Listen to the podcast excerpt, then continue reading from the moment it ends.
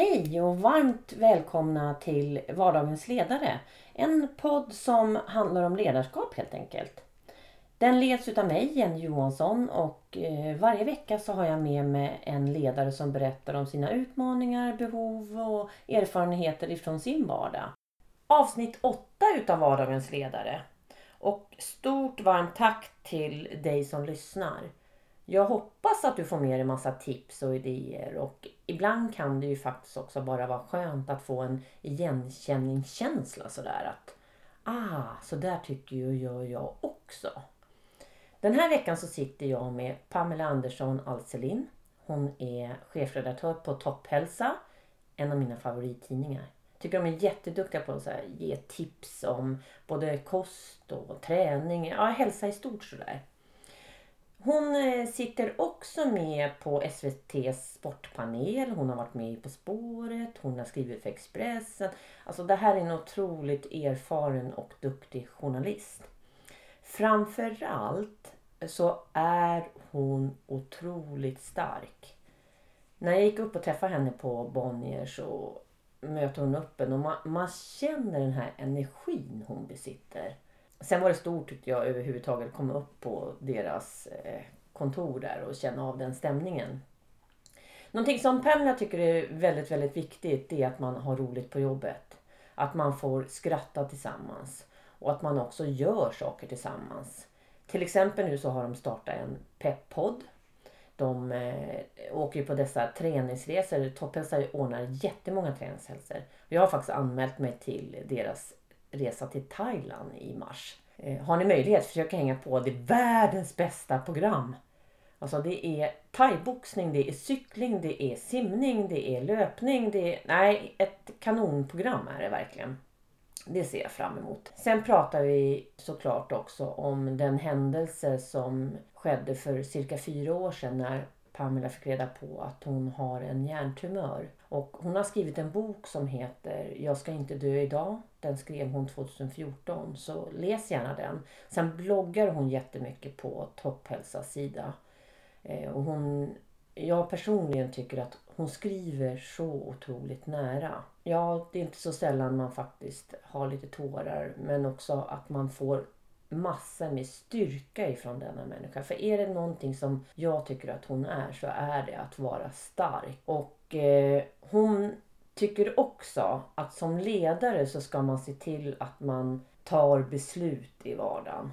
Det är en viktig del tycker hon. Men eh, nu så har ni 30 minuter att höra hur hon lever och leder i sin vardag som ledare. Så återigen, Varmt välkomna till avsnitt 8 av Vardagens ledare. Men vi spelar in det så får vi se. Jag tycker att det var roligt att få... Se hur... Om du pratar lite med Ja, jag ska se. Ja, okej. Du behöver inte sitta. Du kan sitta så du sitter. Ja, Ja, men du sitter ner så det är Nej. Nej, det här sitter ju så himla många. Det är en speciell och det var det ja, som, ja, ja, det kändes skönt ja, och stort. Ja. Men eh, välkommen hit Pamela Andersson eh, Alselind. Jag är så himla glad att, jag, att du tar dig tid Tack. med mig och, och, vill vara med i min podd. Såklart. Men så jag börjar som jag brukar. Ja. Vem är du? Vem är jag? Eh, jag är en tvåbarnsmor som är 51 år och som älskar tidningar, som älskar träning, älskar min familj. Har lärt mig att köra båt i sommar som jag aldrig har gjort. Jag är inte rädd för att testa nya saker och jag är ganska otålig utav mig. Jag har um, inte så här stort tålamod med människor som inte får saker ur händerna. Men jag är alltid glad. Det är ungefär jag. vad, vad gör du när de inte får händerna när det inte sker saker? Vad, Nej, vad, jag, vad, händer hos dig då? Ja, men alltså, jag känner då en slags stress. Jag är så van med att jobba med människor som är ungefär som jag. Det vill säga att man är en doer. Eh, och jag kan bli kanske lite irriterad. Kanske manar på. Eh, och jag är medveten om att det är egentligen svagheter hos mig själv. Så jag försöker ju då att liksom lyssna in om man kanske behöver andra verktyg eller någonting för att komma framåt. Mm. Men jag är också, min man brukar säga att jag är faktiskt inte bra att läsa liksom, läxor med barnen ens.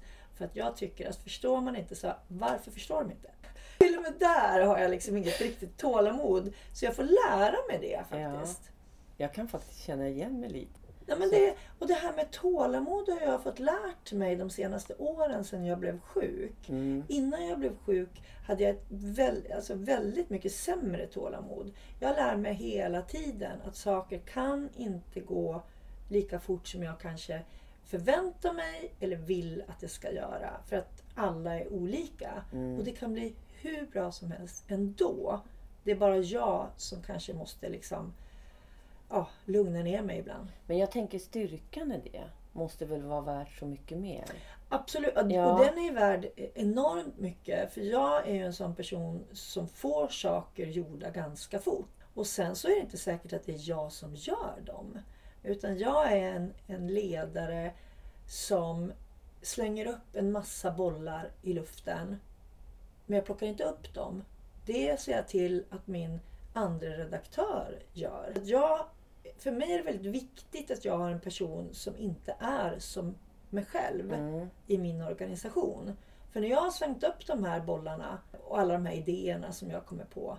Då har jag Helena Arkhem där som plockar ner de här bollarna och gör någonting av dem som syns i tidningen. För då har jag redan själv gått vidare och kastat upp nya bollar och idéer. Och vissa plockar jag ner själv, förverkligar.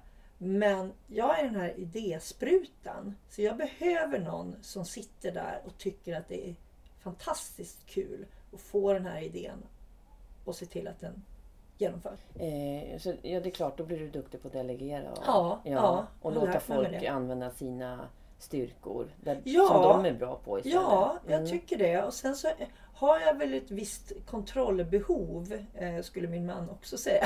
Extremt eh, skriva under på. Men, men jag är också att om jag blir liksom överbevisad eller om någon annan tar min idé men gör om den så att jag tycker den är mycket bättre så har Mm. jag inga problem med det heller. Du, då, jag kan vända kappan efter vinden på en gång. Ja, och då tycker du att det är kul prestige. bara. Jag Precis. tycker bara, gud ja. det här blev mycket bättre. Mm. Så kör vi. Ja, men det är Trots som, att jag liksom en timme tidigare har sagt nej, vi ska köra så här. Har jag bestämt. Så får jag liksom någon, nej men jag tänker, ja bra, då gör vi så. ja, Så jag är väldigt snabb. ja, men det är härligt. Jag ska det är motorbåt. Det är som Theo Herrén brukar säga att eh, en kreativitet det innebär ju att man tar två befintliga idéer och sätter ihop dem och gör ytterligare en. Ja, Det är ja. ju kreativitet. Ja men precis. Ja, och ni jobbar ju med det här Ja, mycket och om du tittar runt i mitt arbetsrum så Ja. ser du ett, jag kallar det för eh, kreativt kaos. Andra skulle säga att det är ett stökigt rum. Ja. Jag ser det inte så. Nej. Jag kan inte jobba på blanka skrivbord med liksom bara en tavla på väggarna. Jag får inte utlopp för det. Jag sitter i med kartonger, det är eh, parfymer och smink och det är tidningar och böcker i princip överallt. Överallt ja. Men jag reagerar också på att det är mycket blommor. Ja. Det är presentförpackningar. och det är lite rosetter. Och det är lite glitter. Ja, verkligen. Ja, Det är är lite glitter och glamour i det här också. det också. Ja. Det här med att du eh, kommer med idéer. Ja. Om någon direkt går in och tycker att det här vill de inte göra. Vad händer då med dig Pamela? Eh, nej men jag kan ta det också. Ja. Om, om jag bara liksom kastat upp massa idéer. Eftersom det kommer idéer i mig hela tiden. Mm. Och om någon då plockar ner en av de här idébollarna och, och liksom på något vis dissekerar den och säger att den här kommer inte funka. Då har jag inga problem med det. Mhm. Det är bara så här, "Ja, nej men du har rätt. Då tar vi Eh, nästa idéer. boll. Ja. Men om jag själv har liksom tänkt igenom det väldigt noga Mm. och tror på den. Då kan det bli en fight. Ja. Och hur går den till? Jag tänker Nej, men- på en sån här redaktion och det är, det är ju säkert Ja. mycket kreativitet Ja, och idéer. Det ja. måste det ju vara. Liksom. Hur... Ja, Men jag tror att jag är en sån chef och ledare att jag lyssnar på mina medarbetare ganska mycket. Mm. Men det är ändå jag som bestämmer. Och om jag tror på en idé så mycket så har jag inga problem att säga nej, vi ska göra så här. Mm. Och så blir det som Ja. Det, det är det jag har betalt för. Och så får jag ju också stå mitt kast om det inte blir bra. Men jag tror inte att en ledare får vela för mycket om man själv känner eller brinner för någonting som man tror på. För då kan jag liksom, nej, det är så här det ska vara. Mm. Punkt. Alltså jag, jag gillar att höra det du säger. För jag har gjort över 3 500 intervjuer med Mm. ledare och medarbetare i Svenskt Näringsliv. Och en av de stora utmaningar som man hör både från ledare och medarbetare. Det är faktiskt just att man inte tar beslut. Mm. Man lyssnar av för mycket. Och så, Ja. vågar man, så det, det krävs lite mod. Ja, nej, men jag, Mm. jag, alltså, det är ju därför jag sitter där jag sitter. Ja. Någon måste bestämma. Mm. Vare sig det är liksom någonting som de andra gillar eller ogillar. Och då får jag ta det. Ja men precis. Annars, det, jag tror inte på en organisation där alla ska bestämma lika mycket. För det fungerar inte. Nej. Jag är uppväxt i idrottskulturen. Jag har haft tränare. eh, Jag har själv varit tränare. Och någon måste bestämma hur man ska spela. Det går inte annars. Nej. Du, Alla kan inte vara forwards. Liksom. Nej. Alla ska inte göra Nej, hur mål. skulle det gå till? Men det går inte. Nej, precis. Någon måste stå där och någon blir alltid matchvinnare. Mm. Fast man har liksom en backup med ett team. Ja. Och det är lika tycker jag i arbetslivet. Jag, jag drar ofta paralleller med mitt idrottsliv i och med att jag är uppväxt i idrotten och Mm. älskar sport och idrott. Och där finns det så otroligt mycket att lära sig även i arbetslivet och yrkeskarriären. Mm. Att liksom en framgång ofta beror på flera människors inblandning till exempel. Eh, att man är, ingen människa är en ö. Alltså det finns så mycket. Har mycket att dra i. Ja, Ja. men det som är liksom kännetecknet är att någon måste ta ett beslut. Någon må- måste coacha det här. Ja. Jag tänker, för hur många är ni här? Som du Vi är har bara- un, under Alltså de som sitter inne på redaktionen det är ju Mm. sex personer. Men sen så har vi ju då eh, utlokaliserat kan man säga på, på i hela huset så har vi ju eh, marknadsavdelningen som också är några stycken. Så jag Mm. brukar säga att totalt så är vi kanske tio stycken med Ja, marknadschefer och marknadskoordinatorer och Och leder du dem då som ett lag? Jag leder Så. dem som ett lag. Ja. Ja. Där eh, jag vet på ett ungefär vad alla är duktig på. Och det man är duktig på ska man göra. Mm. Och det man är svag på kan man försöka bli starkare på. Eller också så ser vi till att alla känner sig nöjda med det för att man vet att man är bra på det här. Mm. Och så får man liksom tassa in på det här området där man kanske känner sig svagare, svagare ibland för att stärka sig. Men jag tror på att man ska försöka eh, leda människor eh, att de ska göra det de tycker är kul ja. och det de är bra på. Mm. Hur vet du det här? Kan du, är det att du har lärt känna, har, du, har ni jobbat tillsammans länge? Eller hur, eh, när du tar in, har ni tagit in någon ny? Hur, hur märker du? Alltså vi tar in nya egentligen hela tiden. Ja. Jag menar så är det ju i tidningsbranschen idag. Liksom, att det, Det är kommer, ganska rörligt Ja, alltså. det kommer och Mm. går folk. Och printaffären är ju liksom en tuff affär i hela Sverige. Eh, Så Mm. att man lär sig nog med tiden skulle jag tro. Men jag försöker väl att se till de nya som kommer. Och vi har ju liksom medarbetarsamtal eh, där folk får, får liksom säga vad de tycker Mm. och, och där jag verkligen uppmuntrar folk också att säga exakt vad de tycker. Jag tycker själv att jag är så att jag inte tar åt mig personligen. Nej. Jag är ju tillsatt för att leda den här tidningen och se till att den går bra. Mm.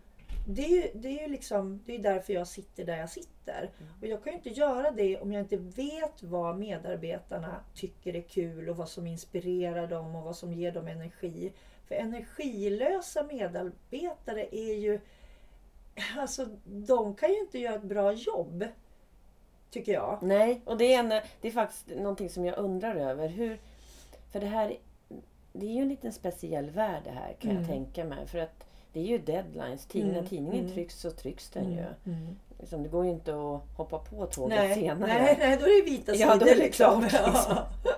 Och det, jag kan tänka mig att det är ganska stressande sådär. Hur, Mm. vad, är det ofta folk kommer med låg energi? Eller när folk kommer med låg energi? Hur, hur jobbar ni i teamet då? Alltså det har väldigt få medarbetare som kommer med låg energi Ja. hit. Jag tror att det är lite speciellt att jobba med en tidning som Topphälsa där man liksom jobbar med träning, hälsa, mat.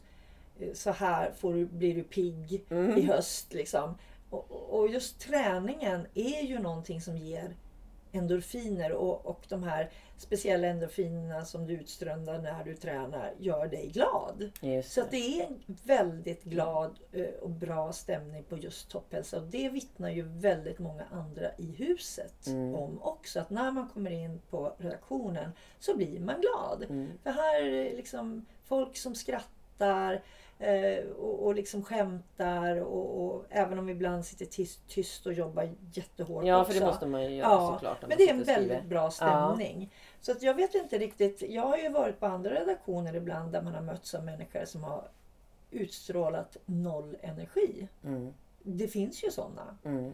Och jag har ju kanske lite svårt att tackla just dem. Mm. Eh, och det jag försöker göra då det är ju att fylla dem med energi. Ge dem liksom saker som de tycker är roligt. Uppmuntra människor i deras arbete. Ge dem bra feedback. Men det lyckas inte alltid. Nej, Man så kan är det ju. inte Nej. alltid påverka andra Mm. människor. Nej men sen är ju du väldigt energirik i dig själv. Så det måste ju vara en bonus för dig att ha. Och sen att du kommer från den här idrottsvärlden och Ja. drar kopplingarna här. Mm. Det, det är ju också, för man pratar ju mycket idag om att medarbetare idag kom, kommer ju börja välja ledare. Mm. Mm. Så att eh, du ligger ju i, i, i framkant där Pamela. Tack! Men jag tror ju också man kan inte bara välja medarbetare som är lika en själv. Nej. Det har jag liksom lärt på vägen. För ofta så vill man ju ha lika personer omkring sig som man kan skratta med och sådär. Mm. Eh, men då, man måste ha liksom olika typer av människor. Och det låter konstigt men jag tror också att man måste ha kanske någon som inte är den här eh, kanske energirika på det sättet som jag tycker då. Ja, Därför- du menar extrovert? Ja, liksom. Man kanske är det introvert. Ja men precis. Mm, just det. Och att man då, för många av de här som man tänker så här, men gud den där människan, och säger alltid emot. Ja, men de kanske tänker annorlunda. Och vad häftigt det är att möta en människa som tänker helt annorlunda. Mm. För det kan ju göra idéerna bättre. Eller om man vågar ta det istället för att bara tänka, gud vilken jobbig medarbetare det här är. Och istället ta fram, men den här idén Mm. skulle jag inte ha kommit på själv. För den är så olikt mig. Så den här måste vi ju göra. Och då kanske den här medarbetaren då, som inte utstrålar liksom det här, tjoho! Ändå bidrar Blir- väldigt ja. mycket liksom, Och, och får en, en inre känsla Ja. av att jag också eh, är med i det här teamet. Mm, och jag och liksom levererar också. Mm. Och sen så någonting annat jag... För när jag har tittat på att göra lite research eh, på dig. Mm. Mm. För vi träffades ju på körrunda. Ja, ja. Och där fastnade jag direkt för dig. Eh, Men då gjorde jag ju min andra podd. Ja, och då hade ja. jag tänkt att du skulle, För du är ju väldigt energirik. Ja. Och, och då tänkte jag så här också nu. För du gör ju podd tillsammans med medarbetare. Eh, Jag har sett nu att ni går hos han Petin. vad ja, heter han? ja. Eh, D-flex. Ja just det, Diflex tillsammans och du åker på resor tillsammans. Så det känns ju som ni har väldigt kul tillsammans också. Mm, mm. Att ni inte bara är medarbetare, chef och så Mm, vidare mm. utan ni verkar umgås ganska mycket runt omkring. Ja, ja. Mm. ja, men det gör vi Är det bidragande orsak till att det är mycket energi?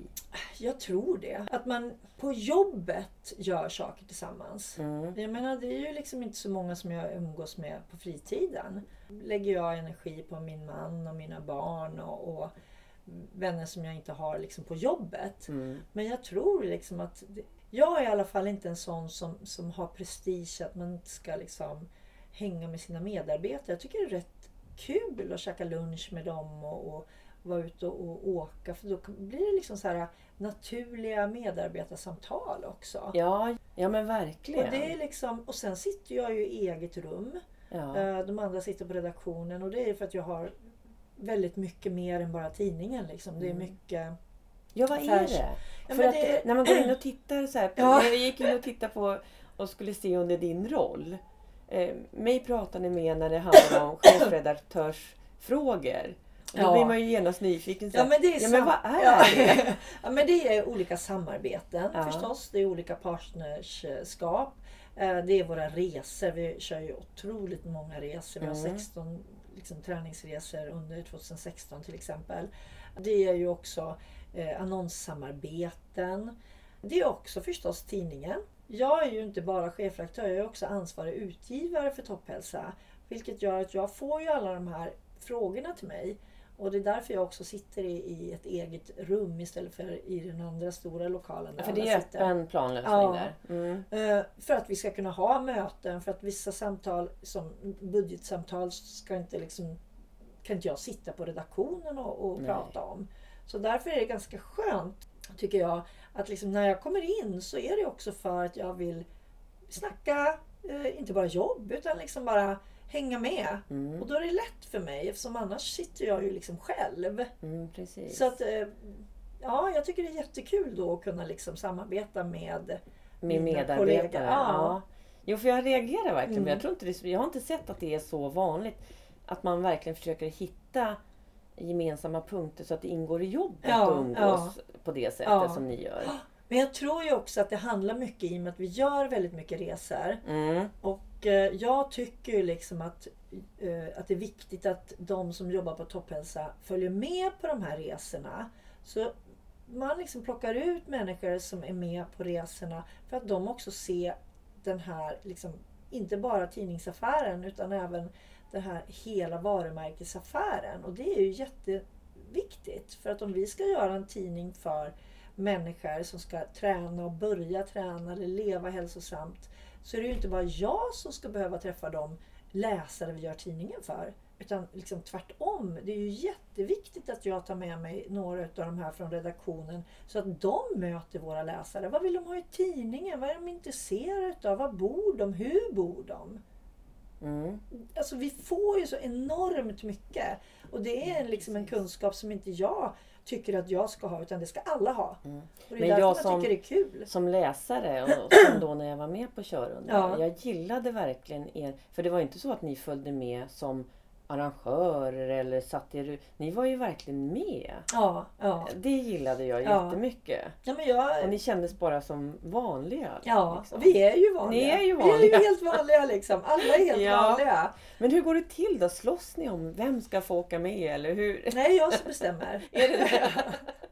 Men äh, det är såklart, det är roligt att åka med. Ja, och, eh, Mm. absolut. Och det är klart att jag lyssnar på när i tiden eh, liksom, någon kan åka med. Men vil, vilken som åker med, det, det bestämmer ju jag utifrån hur ser det ut på tidningen. Vad, vad är Ja. det viktigt att göra nu?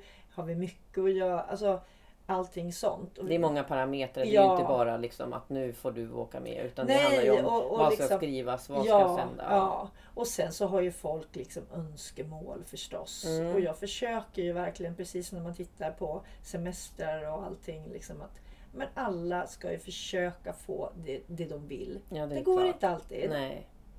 men för det mesta. Mm. Det handlar om, liksom om att, pussla lite grann. Men ni är ju väldigt duktiga tycker jag. Som, som du nämnde i början, just det här med det är massa tips och det, det är så otroligt många delar och Ja. så få personer. Ni är ju, Mm. ja, jag är jätteimponerad. Ja, faktiskt. kul. Ja, Tack. och syns mycket på sociala Ja, medier. Och, ja, och sådär. Men, och så tänker jag då ledarskapet, just för att du är med i Sportpanelen. mm, mm. Du är, har varit med, du är med i TVn lite Mm, då och då mm. och alla dessa resor och det är mycket rörelser. Då Mm. tänker jag det här att driva ledarskapet på distans blir det ju lite Mm, grann ibland. mm. Ja, det blir det ju verkligen. Jag tycker att det fungerar bra. Mm. Jag har liksom lärt mig under åren. När jag tog över Topphälsa så hade vi fyra resor.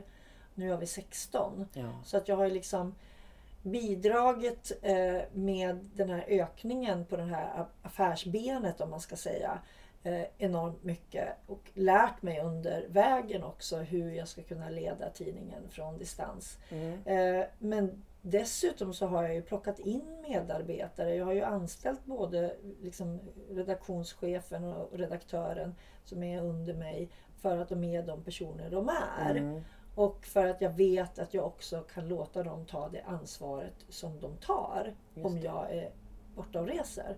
Och sen så kommer jag ju alltid, och det vet de också, att när jag kommer hem, jag kan riva upp saker för jag tycker inte att det blir bra. Men för det mesta så är det detaljer. De har liksom lärt sig att göra eh, vår tidning tillsammans. Mm. Och så bollar vi liksom.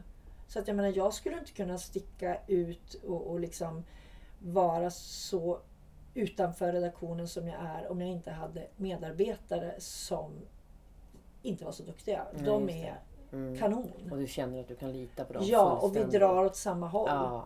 hela tiden. ja, det är klart att det är en viktig Mm, del. Ja. Det är jätte, Så de är lite handplockade utav dig. Ja, det är Ja. de. Båda två är det. Mm.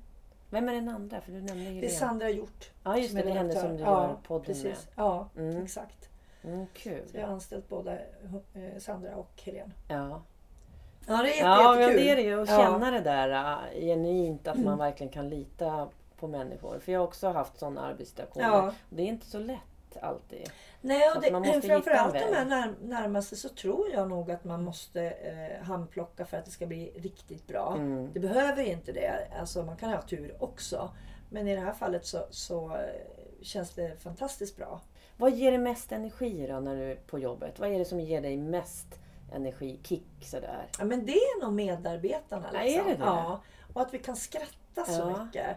Och att vi har liksom samma humor. Jag får mycket energi när jag kommer in och vi sitter vid våra möten till exempel och, och fäller någon sån här helt eh, knasig kommentar och man får skratta så man liksom i princip inte kan Mm. stå upp. Det är Liksom. helt Och underbart. det är så viktigt. Mm. Jag tror det. Att, att få skratta på jobbet. Alltså det är en ynnest. Mm. Ja, och jag vet så många som inte, som inte gör det. Mm. Men som tycker att sitt jobb är jättekul ändå. Men här får jag garva så att jag liksom viker mig så tårarna rinner. Och det är ju grymt alltså. Ja, verkligen. Så det, det är det liksom Ja, den det största det är- energin. ja. ja, det är det. Och sen så får jag väldigt mycket energi när man är ute på de här träningsresorna som vi gör. Träffa nya människor, träffa våra läsare. Liksom helt, eh, kom, de kommer från hela Sverige. Vissa har liksom bara kommit igång med träningen och se att det vi gör tillsammans under en vecka förändrar deras liv. Mm. Alltså det är, det är så häftigt Mm. att se. Och det är ju väldigt mycket kundfokus. Ja, ja. Är- Har du, tycker du själv att du har förändrat det sen du kom in på Topphälsa? Alltså de hade ju redan träningsresor när jag kom in, Ja. även om det bara var fyra stycken. Så det är klart att, att eh, jag kanske förädlat det. Jag tror att... eh, jag en- tänker också det här med stor del- sociala medier och, och just det här fler resor. Ja. Det blir ju väldigt nära kund Ja. på ett annat Jo, sätt. det blir det ju. Och i och med att vi har så mycket resor nu Mm. och eh, vi har blivit mycket bättre på sociala medier och vi har startat en podd och det, det ligger jag ju bakom förstås. Mm. Men jag tror nog att Topphälsa var en ganska bra och energirik tidning när jag kom det. också. Precis. Ja, det kändes så. Vilken resa ska jag välja då? Oj, det beror helt på vilken, eh, vad som är viktigt för dig Ja. på en resa. Om det är eh, ett jättefint hotell, om det måste vara pool, om det är stranden som lockar. Alltså utöver själva tränings... Mm. Och sen förstås då eh, vad för typ av träning det finns på programmet. Om maten är jätteviktig, om det ska vara all inclusive eller om du liksom själv vill ha lite ledig tid. Så det, finns, det är liksom som ett smörgåsbord och så Ja. väljer du den resa där det är liksom viktigt. Jag har tittat lite på den här Thailandsresan. Den är fantastisk. Ja. Ja, den är helt... Men jag ja. vet inte, är den full eller? Nej, Den är inte full Nej den är än, inte det. Nej. Eh, Så den är startade- lite... Ja, och den är helt grym. Mm. Men den ligger inte vid en strand. Nej, just Så det. det tar 15 minuter. Så att jag menar, det är liksom sådär, för vissa är det jätteviktigt Mm. med en strand precis i närheten. Och för vissa är det viktigt med eh, maten, hotellet och där kan ju, eller träningsytorna, vilket Mm. Thailand kan liksom, det är i topp. Det är Ja, Asiens största träningsanläggning. Mm, för det var det jag lockades lite av. Mm. Det är tipptopp alltså. Mm. Och sen är det 15 minuter med taxi till en Ja, strand. spännande. Får se om man Så åker det är liksom, ja. Så det där är helt olika. Ja. Jag älskar alla på olika sätt. Har du varit på alla? Ja. Men nu var ni iväg och reste. Var det... Nu var, Det har jag varit till Rhodos och då hade vi en grupp med oss på 60 personer. Så det, och det var ju helt magiskt. Mm, men var det alltså läsare? Som... Ja, ja, ja okej. ja.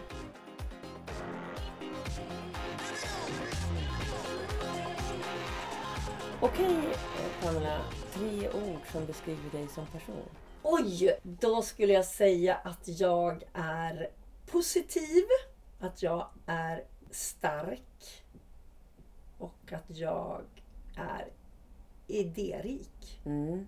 Jag tänker stark. Mm. För det känns när man sitter bredvid dig att du är det. Ja, Ja. jag tror att jag är eh, väldigt stark. Verkligen. Inte kanske så fysiskt, men mentalt Ja. väldigt stark. Hur, hur, hur har du blivit det? Dels på grund av eh, mina föräldrar.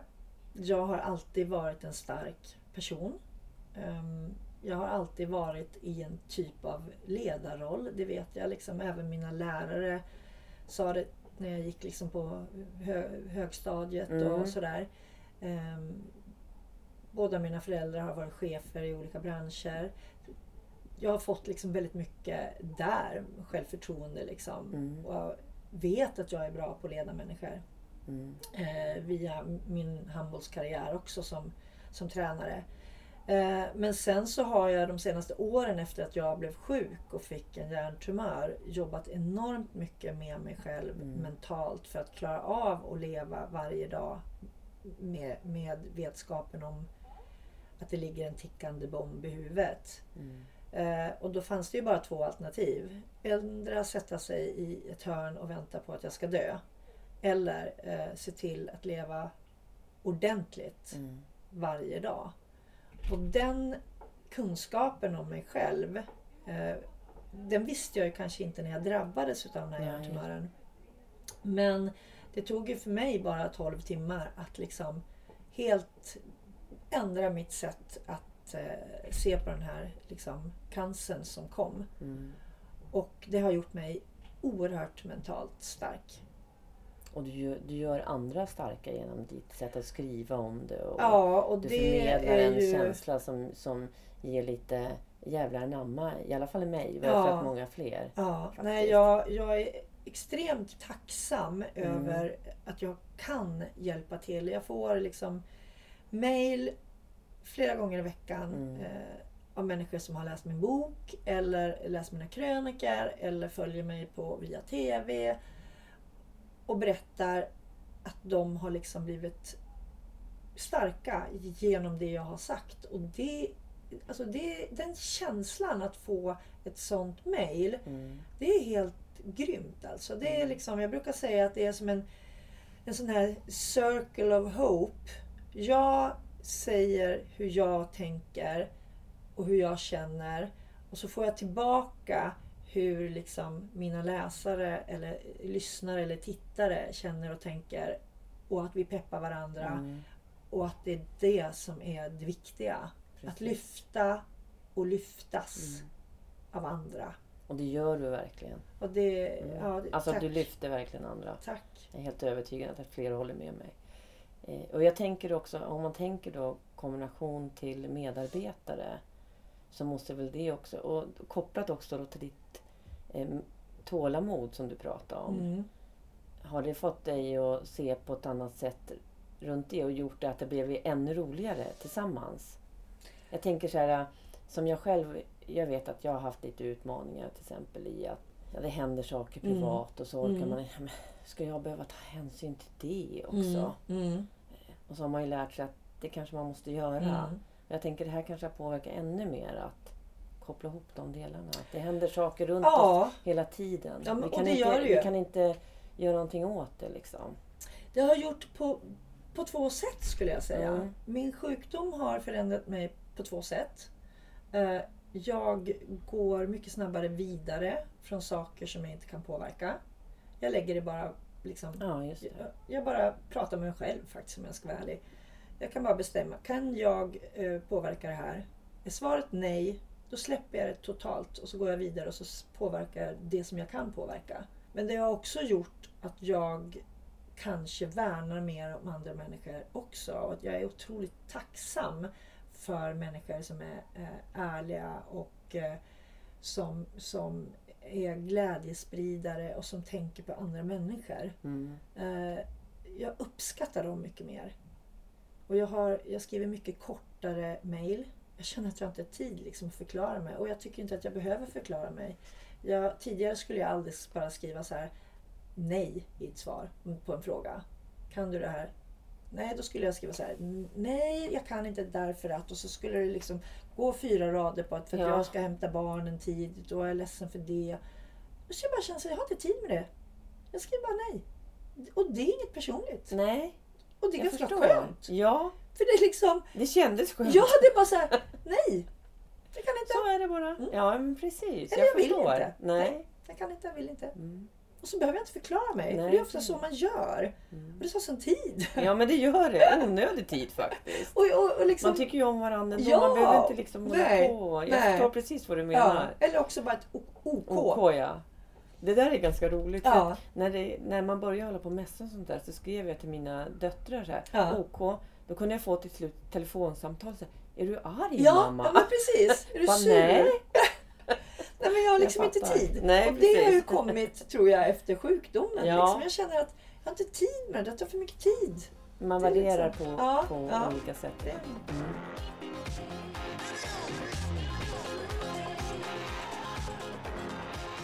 Du har ju gett jättemycket råd redan nu. Men har du några fler råd som du vill ge till ledare som jobbar på i vardagen och som kanske inte är jättelätt för att hitta den här energin hos medarbetarna? nej. Eller, eh, lite sådana råd tänkte Mm. jag. Ja, Alltså mitt bästa råd till allt i världen, precis allt, det är lägg energi på det du kan påverka. Och i ledarrollen så vet man ju att det finns ju vissa medarbetare som man inte kan påverka. Det svåraste som finns är att påverka andra människor att göra som man själv vill att de ska göra. Och, och går inte det, vet man att det här går inte, men skit i det då. Mm. Påverka någonting annat istället. Som är mer positivt Ja, och drar framåt. För, för att annars så dras man ju Mm. ner i det här negativa. Och jag tror att det är jätteviktigt att liksom stay away från de här som suger energi. Mm. Bara, bara låt av dem bara. ja, För det finns alltid sådana i en organisation. Det finns det. Mm. Ja, Och sen så tror jag också att som ledare så är det väldigt viktigt också att man själv ser till att man har kul på jobbet. Mm. Jag menar, det är inte ego att ha kul på jobbet. För att alla som har kul presterar bättre, även en ledare. Och, Och att man kan ha kul tillsammans ja, med Ja! medarbetare som du med podden när du tränar. Och, ja, Ja, och jag menar på. det finns ju andra organisationer där man kanske inte sitter så tätt och sådär. Nej, men hitta andra saker som är kul på jobbet då. Mm. Så att man liksom känner att man får skratta. Mm. Jag Ja, har fantastiskt. hört människor som jobbar och som säger till mig så, men skratta. Ja, de kommer inte på att de har skrattat flera månader på sitt Ja, jobb. men det är ju hemskt. Nej men alltså det går ju inte att prestera då. Nej, Ja, men vi är ju då där gör man ju 12 bara det man ska. Man gör ju inget mer. Nej, vi är där åtta Ja. timmar alltså, om dygnet minst. Mm. Om inte mer. För de här som sitter liksom övertid, övertid. Du går in i väggen då. Mm, verkligen. Det, det är liksom, man måste skratta. Mm. Och jag tror också mycket på att man ska våga ge frihet under ansvar.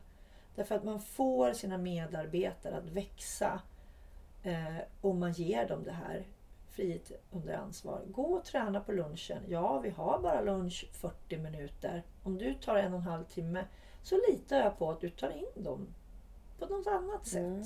Och kanske genom energin man får av att träna. Exakt, ja. Ja. Så att, och där tror jag att man måste liksom lita på att folk gör vad de ska Mm. ändå. Mm, verkligen. För de blir mycket gladare om Mm. de känner att de kan gå utan att liksom stressa för mycket. Och, och ser man att det inte går, ja, men då får man ju ändra på det. Det ser man ju ganska snabbt. Ja, men den här människan är borta två timmar varje lunch men aldrig sitter över, aldrig kommer tidigare. Inte, alltså, ja, men då får man ju ta upp det. Mm. Men för det mesta, det är väldigt få som inte gör vad man ska när man får den friheten. Så Ja. det är ett bra tips. Det tycker tycker jag. jag också var väldigt bra tips. Det tror jag fler- själv då. jag tror att fler håller med oss. Ja, vi hoppas på det. Du, stort, stort varmt tack att eh, du ville vara med. Och jag tycker det har varit otroligt många bra eh, tips som du har delat med dig utav. Och din energi. Jag hoppas att energin som du sprider här bredvid mig, att den märks i podden. Ja, vad härligt. Ja. Tack för att jag fick vara med. Ja, Det är tack. jätteroligt. Då hörs vi igen. Ja, det gör vi. Hej!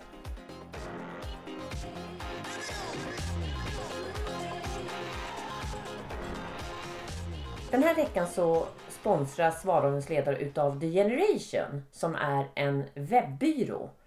De har sagt att de ska bli den ledande aktören i den här branschen. Och jag är helt övertygad om att de kommer bli det också. Och jag följer dem på deras resa som är så spännande. Men i slutet av det här avsnittet så kommer Robert Hallgren som är VD på The Generation att berätta lite mer om vad det är de egentligen gör. Och eh, tack Generation!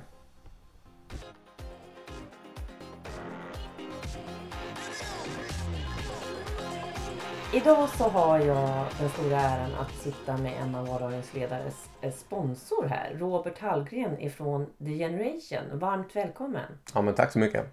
Eh, jag skulle vilja fråga Robert, vad är det som gör att du har valt att vara sponsor till den här podcasten? Jag tycker att ledarskap är en väldigt viktig fråga. Och eh, det är någonting som både jag och hela vårt företag jobbar väldigt mycket med. Mm. Så därför kändes det naturligt. Det är en ära att få vara sponsor. Tack för det. Och vem är Robert Hallgren?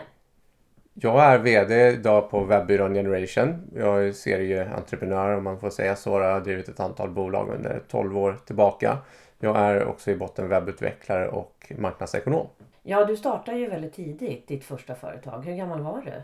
Jag var 24, det var 2004. Ja, och det har ju gått väldigt, väldigt bra för dig. Du är ju väldigt duktig på det här och har nischat in det. Och sen en annan sak med dig Robert. Du och jag känner ju varandra ganska väl i och med att vi är ju väl, med i väldigt många nätverk tillsammans. Och någonting jag ah, ofta får höra när man frågar om de känner dig. Då lägger de alltid till någonting att ja det där är en vass kille. Men ja men han är ju otroligt schysst. Eh, ja och så är han så väldigt ödmjuk också. Jag har fått mycket hjälp utav Robert. Hur kommer det här sig Robert? ja kul att höra. Äh, nätverkande för mig har alltid varit att eh, hjälpa andra människor och hjälpa till på det, på det sättet som respektive individ behöver hjälp. Och ibland kan det vara att man behöver eh, nya affärer och försöka koppla ihop det. Men det kan vara kontakter, det kan vara att någon behöver ett nytt kontor eller att jag kan göra någonting för dem. Försöker se varje individ, individs eh, egna behov och hjälpa till så gott jag kan. Och, och jag tror att det kanske är det som eh, brukar vara uppskattat. Mm, det tror jag också. Är det det som eh, gör att ni har väldigt många kunder och, och väldigt nöjda kunder? Är det så du bygger ert företag också? Ja, vi, vi började med, när vi startade upp Generation för två år sedan, att eh, säga att vi ska, eh, vi ska syssla med strukturerat nätverkande som enda försäljningskanal mer eller mindre. Och det har vi gjort. Och idag har vi strax över 200 kunder och, och vi har aldrig tappat en enda uppdragsgivare sedan starten. Nej, det är ju fantastiskt faktiskt. Ja, det är roligt. Men du, men om vi tittar då konkret vad ni jobbar med. Det är ju därför man som jag som inte kan sådana här saker liksom anlitar sådana som er. För ni, ni är ju en webbyrå som då fokuserar på Wordpress framförallt. Och, men för mig, vad, vad är Wordpress? Wordpress är världens mest använda webbpubliceringsplattform som man använder för att sätta upp hemsidor, alla typer av eh, bloggar, sajter och eh, det är också ett administrationsgränssnitt då som man enkelt kan gå in och uppdatera text, bild och, och film mm. själv. Ja, för det, det är ju det man ofta får höra. Eh, just det här att Wordpress är så väldigt enkelt att jobba i. Så, eh, någonting annat som slår mig nu det är ju faktiskt att väldigt, väldigt många säger ju att ja, men jag, jag ska bygga en sida själv. Och, ja men det där hjälpte någon granne mig med. Och, men vad är det som gör att man ska anlita just det då? Wordpress är ju väldigt smidigt att jobba i. Det är därför det också står idag för över 26 procent av hela internet. Och det är ju byggt på öppen källkod, vilket betyder att det är fritt att modifiera och distribuera och det är licensfritt så man slipper betala massa dyra licenser. Mm. Och det här kräver ju också då när stora bolag och organisationer ser att både banker och tidningar och, och politiska partier använder Wordpress eh, kräver en leverantör som har koll på säkerhet, på att man kan implementera deras grafiska profil, man kan hålla deadlines, eh, helt enkelt att man kan erbjuda en professionell process. Och då bör man ju vända sig till en webbyrå i första hand istället för att göra det på egen hand. Men vad är det ni har gjort eh, för att bemöta kundernas utmaningar i de här delarna som du nämnde nu? Just det här med säkerhet och ja, alla de här bitarna. Ja, vi startade bolaget för ungefär två år sedan och vi började lite grann i andra änden kan man säga. Vi tittar på vad är det för utmaningar som de flesta kunder till webbyråer upplever där ute. Och vi såg att eh, många får dålig respons. Man överdebiteras. Man, eh, man jobbar med webbyråer som eh, kanske är mer av kreatörer än att de har koll på säkerhet. Och sen saknas det många gånger kunduppföljning. Så vi tittade på hur man ska kunna bemöta de sakerna i första hand. Och så, sådana, sådana andra frågor som professionell design och programmering, det ser vi mer som hygienfaktorer. Ehm, jag kan faktiskt som kund känna, känna det här du berättar. Att ni månar ju faktiskt om att, att det ska gå bra för mig som kund och att jag ska inte bara ha en hemsida utan jag ska ju ha en hemsida som också hjälper mig i mina affärer såklart.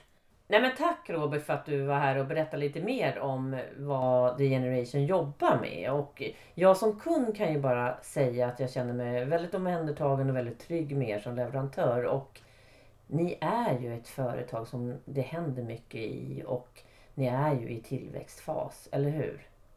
Ja, absolut. Vi har väldigt, väldigt mycket på gång och eh, vi har inte sett det sista av oss. Vi har ju sagt som mål också att vi ska bli Sveriges bästa webbyrå och eh, det kommer vi ju att eh, kämpa för att bli.